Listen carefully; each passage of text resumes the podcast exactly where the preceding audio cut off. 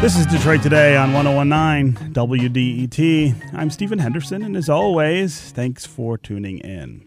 The Scholastic Aptitude Test, or ACT, or SAT as it's commonly called, was invented back in 1926 by a eugenicist who created the test to reinforce a racial caste system. How many people who sit down and take the test actually know that?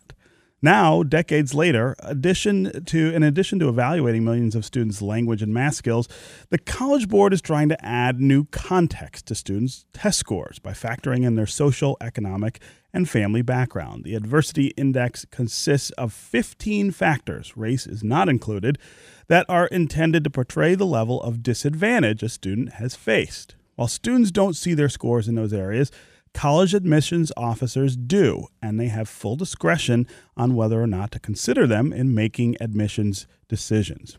Our next guest argues that in some ways, this attempt to level the playing field for students is exactly bringing the test closer to its conflicted origins. And the big question is, can you really qualify adversity?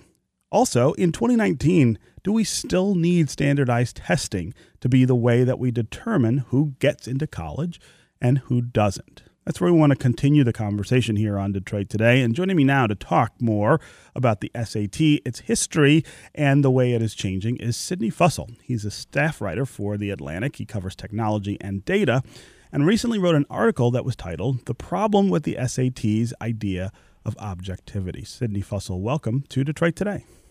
Good morning. Thank you for having me. So let's first get the SAT's racist conception out of the way. Talk about who created this test and why. Right. So Carl Brigham was a very famous, he was a biologist and statistician, and basically he was interested in, he was working with the military, with the Army, and he wanted to make the point that immigrants and non-white Americans would not make good recruits, basically. The best soldiers, the most intellectual soldiers would be white people, basically, Nordic whites, as he called them. And so he created the Scholastic Aptitude Test and said, this is the way that I'm going to prove that white people are the best at a whole host of things, mental fitness, physical fitness, etc. And interestingly enough, he started off very much sort of on the eugenics team and proving that this racial caste system, but a few years later, he actually, regretted making the SAT, and he realized that it wasn't just measuring this innate genetic ability. What determined your SAT score was actually a whole host of environmental things. You know, whether or not you're familiar with English, where you're from, your background, et cetera. So what I wrote about in the piece was that, weirdly enough, he shifted from believing that you could test innate ability to believing, oh, no, it's based on context and things like that. So he, in a very creepy way, is sort of aligned with the hypothesis of the adversity score, which is that all these external institutional things have an impact on your score. Yeah. So given that history and the change that the creator made in thinking of the way that the test should be used, I think it's really interesting that now in 2019 we're still kind of in that same space. Talk about this move that the College Board is making to add this kind of context to the scores, and what inspired them at this point to think that was really necessary. Right. Well, two things. And the first thing is, this administration. Right now, there is actually a court case working its way to the Supreme Court. It is expected to hit the Supreme Court, and it's a lawsuit against Harvard, arguing that Harvard has raised the standard for Asian applicants and is discriminating against them. And yes. So that case has not made it to the Supreme Court, but obviously if it does, it's expected to sort of have these huge changes for race-based admissions simply because of the current mostly conservative makeover of the Supreme Court. And so the College Board created the adversity score in a way that it does not see race at all. You only put in the school you attend, and you put in the neighborhood that you live in. And so that was important because they didn't want race to be involved at all. And obviously where you live is a huge proxy for race, and we can get into that. Mm-hmm. But just you put in the zip code. You don't put in black, white, Asian, et cetera. And so they actually piloted this before it was rolled out fully. They piloted in Florida, which has banned looking at race and admissions since 1999. And so the first concern was we need to create a system that looks at environmental context but does not include race, because they would introduce this system and then in a year or two, presumably it would be banned under a Supreme Court change. And so interestingly enough, Adam Mortara, who is representing some of the people making that lawsuit, actually said that he likes it's called the environmental context dashboard. He likes the adversity score. He likes that racism part of it. So first and foremost, they were looking for a system that brought in context, but would not, that wasn't a time bomb, going down in 3 years. And so, whether or not that's successful or whether or not that is useful, it really depends. I've got a lot of emails and comments from people who say, oh, this is, we've cracked the code. This is a smart way to do it. And also from people being like, no, take the test, go with your score, that's it. And there are also people who were just like, the SAT is not a good system for determining whether or not someone will do well in college, regardless. So there's what I liked about this is you can look at it a lot of different ways in terms of whether or not we need to fix the SAT score, add more context to it, or just do away with it. I also think it's interesting that one of the main criticisms of the SAT is that it is just a proxy for family income, right? That it really is not telling you much more than what somebody's economic and therefore social background looks like. This almost seems as though it's an admission that that's the case, and that the way to account for that is to build it into the scoring. That's a pretty profound admission, really, I think, by the College Board. Absolutely it is. But really, it's about the way I framed in the piece is it's a hypothesis. And so Carl Brigham had the hypothesis that white people were smarter.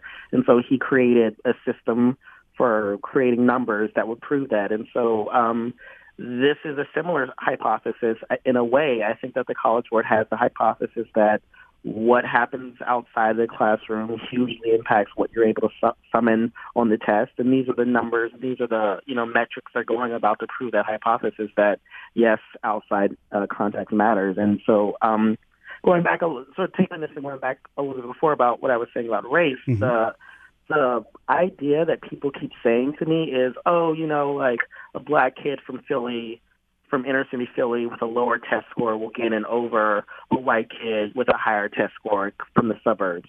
And I think that people are so used to thinking about SAT scores in a racialized way that if you flip the races, maybe it's useful for realizing how important class environment is. And so the example I've been using is, Sasha Obama, millionaire president family, gold star. If Sasha Obama applies for Yale with the exact same score as a student from opioid-ravaged Kentucky or Appalachia or Montana, exact same score, exact same GPA, would you not want that context of, hey, one person has enormous privilege and the other person, is living with,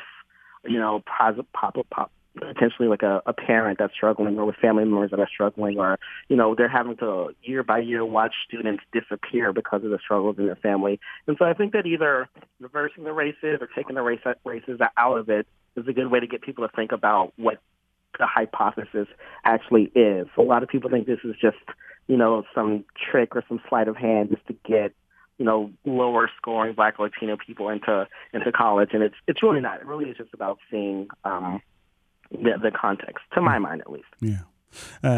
My guest is Sidney Fussell. He's a staff writer for The Atlantic. He covers technology and data and recently wrote an article titled The Problem with the SAT's Idea of Objectivity. We're talking about the new adversity index that's been added into the SAT scoring system. It has the potential, at least, to help us understand external factors that influence academic performance, somebody's economic background, somebody's social background, measuring how that affects their score on the SAT.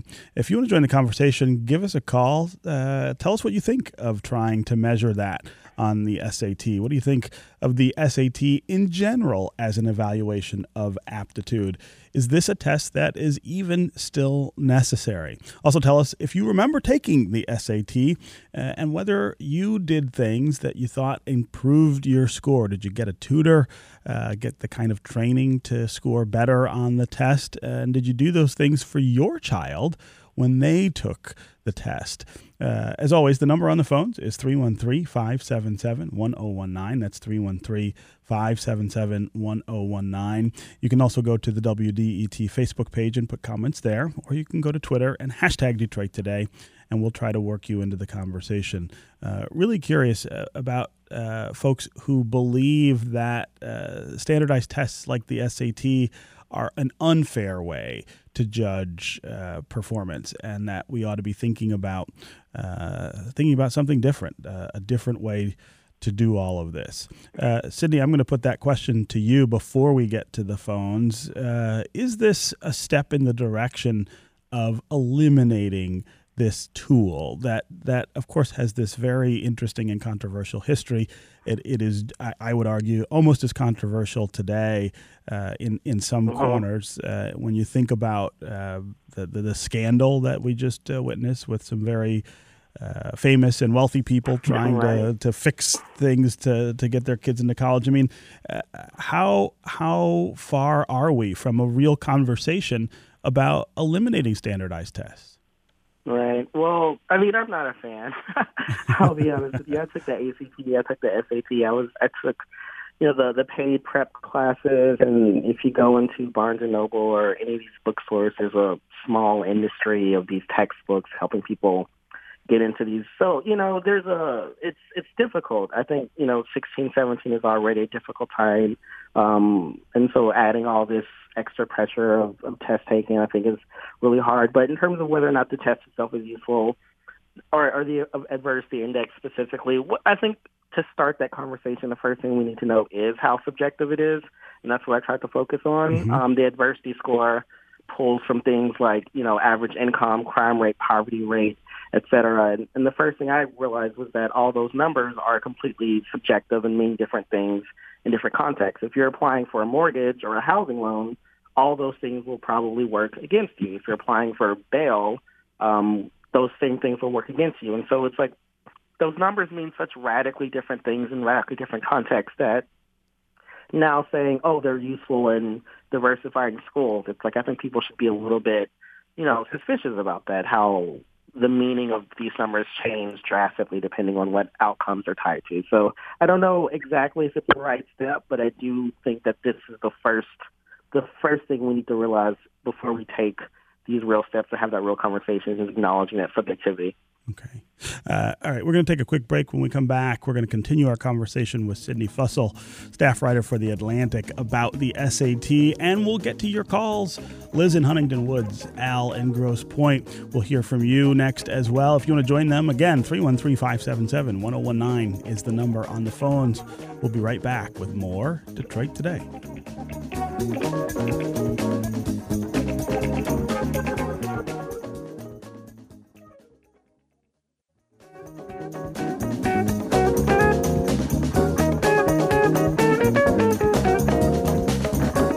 You're listening to Detroit Today on 101.9 WDET. I'm Stephen Henderson, and as always, thanks for tuning in. My guest is Sidney Fussell.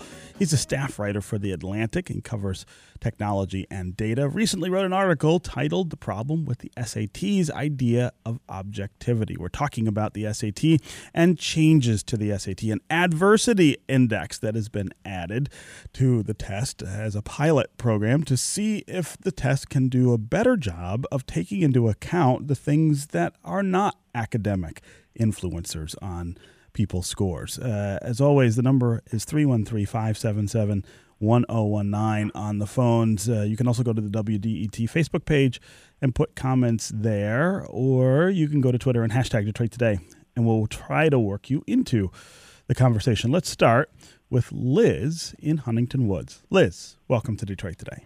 Thank you so much for having me, Stephen. Sure. Hi, I don't have any professional knowledge about this, but I did just have a son that took the SAT, mm-hmm. so like a week ago. Mm-hmm. So I'm pretty up on this personally. Mm-hmm. And I know that there are things like the Khan Academy and the SAT College Board website that are accessible to anybody. It's not something you have to have money to access. And that was all that we did. We didn't do the tutors or the, you know, things like that. My son has had a good education, and he just studied on his own, and we helped him.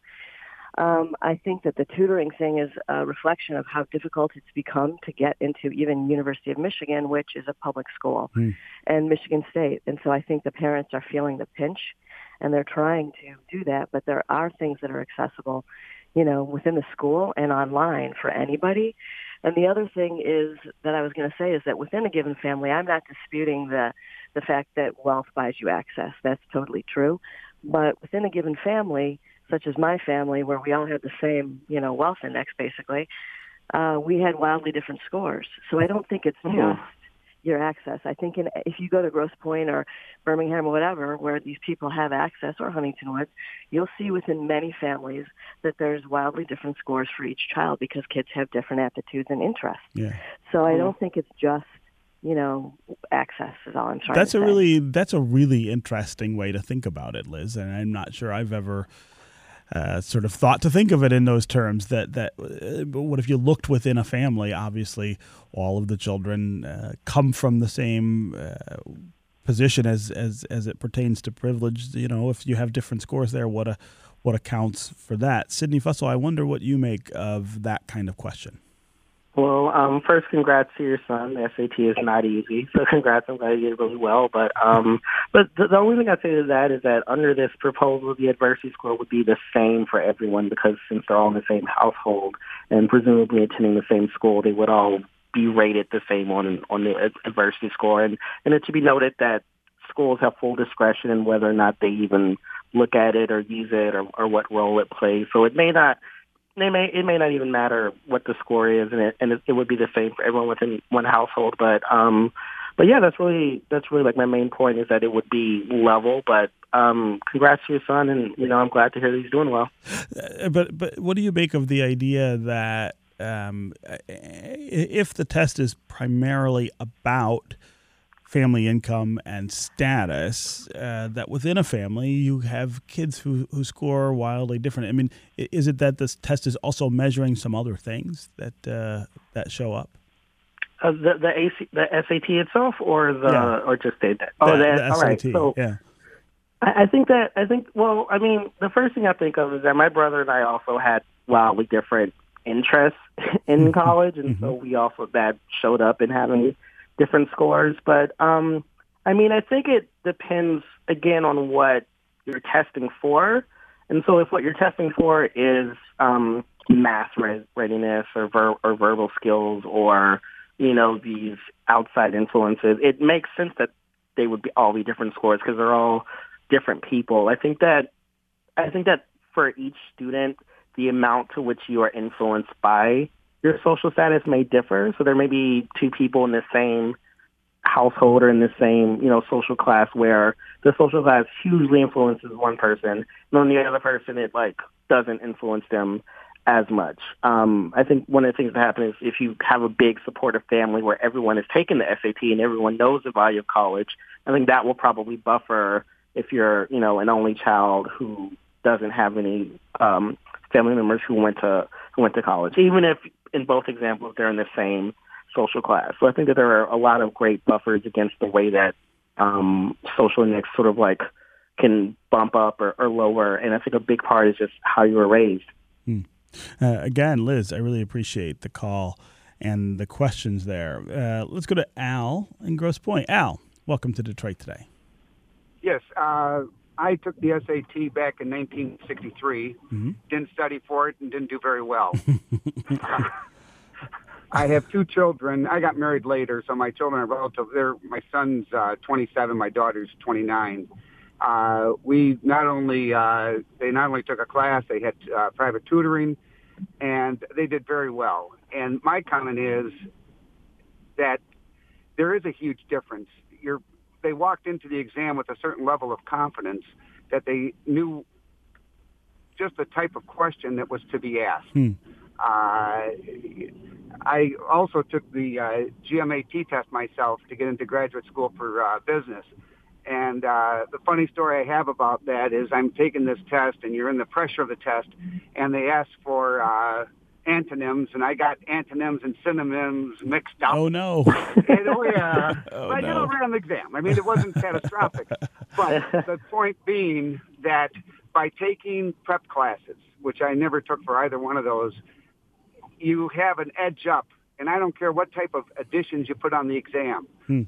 They are going to be prepared for that type of question, and it gives them an added ability. Is it fair? I don't know. I don't know what fair is. Yeah, I really appreciate that call and that perspective, because I think it raises an interesting question.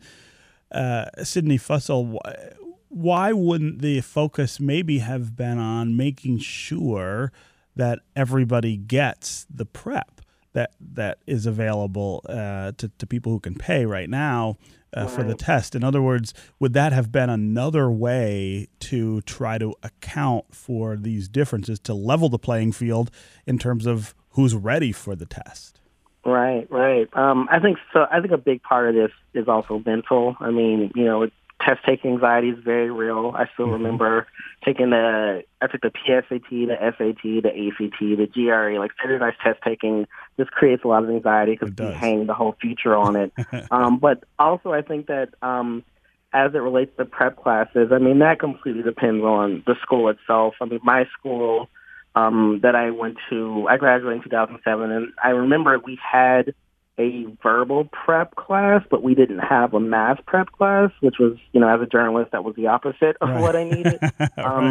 But then also, like I said before, there's a small industry of preparing people for this test in terms of books, in terms of tutoring, and it does take access. So I absolutely think that, you know, prep classes would be fantastic. You know, subsidize them, or just create a community study group, or the caller before said there's a lot of stuff online that works. But I think it just comes down to saying we need to put resources into preparing students, and I think that is a function of the school that you're attending and whether or not they have the resources to put into getting people ready for college. They may have huge retention rates or dropout rates, or, you know, low literacy for incoming freshmen. So it's what are the resources, where they focused on? So talk to your teachers and principals and say, listen, I don't see any resources being put into mitigating test-taking anxiety, preparing me for what kinds of questions, and you know, try to focus on that and do what you can. I think the difference is that some people have to step up and ask and say, will someone help me with this? And some people, when they get to junior or senior year, it's like, hey, here's all the options for the SAT, ACT. And I think that's difficult too. Yeah. Again, Al, thanks very much for the call. Let's go to Karen in Southfield. Karen, what's on your mind? Hi. Can you hear me? Yep, go ahead. I was just calling because when the article came out, I kept thinking about this focus on adversity versus a focus on resilience. And resilience to me is something that we want to see in students. We want to see them in citizenship, frankly. And I think it's an issue because I'd rather have someone who's had to really struggle to get where they got. I think that that's a plus. And maybe this is what this is trying to measure, but why adversity versus resilience? Resilience is what we want. That's a really great question, Karen. I'm glad you asked it. Sidney, I'll let you address that. Well, I mean, when you look at the factors that go into measuring adversity as determined by the College Board, there's a lot of different ways that your life can be hard that would not be reflected in what they look at. And so they look at publicly available data. They look at, so for example, one of the things that influences your adversity score is single-parent homes. And so within your neighborhood, how many single-parent homes are there? And so one of the things they're not looking at, you may be in a two-parent home where there's domestic violence or mental health or alcoholism, or, you know, we mentioned opioid addiction before. There's so many different ways and so many things you have to overcome that would never be reflected in this specific score. Obviously, one of the huge issues right now facing high schools is queer identity and trans-identified students and bathroom bills and things like that, and that's that will cause enormous anxiety throughout school, and especially in these test-taking scenarios. And that's something that wouldn't be reflected within the score. And so there's so many different ways that so many things you have to overcome. 17 is so hard, is what I'm saying. Sure. And there's so many things you'd have to overcome that would not be reflected in the score. So I think that this is an attempt at quantifying resilience. I think this is an attempt at saying, like, you know, if this person made this score, considering everything they've been through, they must be resilient and tough. This is their best way of trying to come up with a proxy, but there's obviously going to be just innumerable different ways that people are going to have to overcome things that would not be reflected in the score. Either way, you may come across as privileged or underprivileged, and it wouldn't be reflected. Mm. Yeah, and in some ways, it's probably useful to think of adversity and resilience as two sides of the same coin. I mean, the adversity is what you face. Resilience is the measure of how you deal with those things or overcome. And they're probably getting at some of both here with the things that they're looking at. It sort of seems like, what can we actually measure, you know? And so, like, things like income and crime rate and poverty rate, you can measure that because all that's available in a database that you can request this information, but they're really limited. And this is sort of gets back to what you're saying about whether or not this is the whole project is useful. It's just hard to quantify something that's an idea, that's a personality trait. You sort of have to just piece it together based on the data that's available to you. It is limited, and I think they're aware that it's limited, but this is sort of like their best shot at it. Sure. But again, it's sort of a creepy thing to say that I can take a test to measure a personality trait, right? Like, resilience is just thing that's inside you. It's sort of difficult to say, well, I can measure the resilience of a person with a test. Like, it's a little Brigham-esque. So again, there's this weird connection between the adversity score and the original intention. But no, I completely agree that there's so many things you could overcome that would not at all be reflected in this score. Yeah. Sidney, we've only got about a minute left, but I want to get to this question that Yale is one of the schools already using this. You talk about in the story how that's changing the demographics there. Quickly give us a snapshot of that. Right, so Yale said that over the past year, since they've started piloting this, they've doubled the number of incoming freshmen that are low income and first generation. It went from 10% to 20%, which within a year at Yale is really, really incredible. And so obviously the SAT, College Board, Diversity and Index are interested in getting people there, but I think that the thing to focus on is really retention. And so the test, in my mind, of the adversity index, whether or not it's useful is, okay, these students got in, and then what happened to them? Like, was adversity useful, not just in getting them admitted, but in keeping them there? You know, because you can be resilient in the things in your social life, but to be resilient in a college situation, especially if you're by yourself, if you went to a state school in a different state, you don't have family there, et cetera, that's a whole other world. And so, the thing that I would say in terms of whether or not the adversity index works, I would not say would be just admissions. Was it retention? Was it graduation? Were people able to make it through? And that's, I think, the real test. Okay. Sidney Fussell, staff writer for The Atlantic. Really great to have you with us here on Detroit Today. Thank you so much. Thank you for having me. All right. That's going to do it for me today. I'll be back tomorrow. Hope you will, too. This is 1019 WDET, Detroit's NPR station, your connection to news, music, and conversation. We'll talk again tomorrow.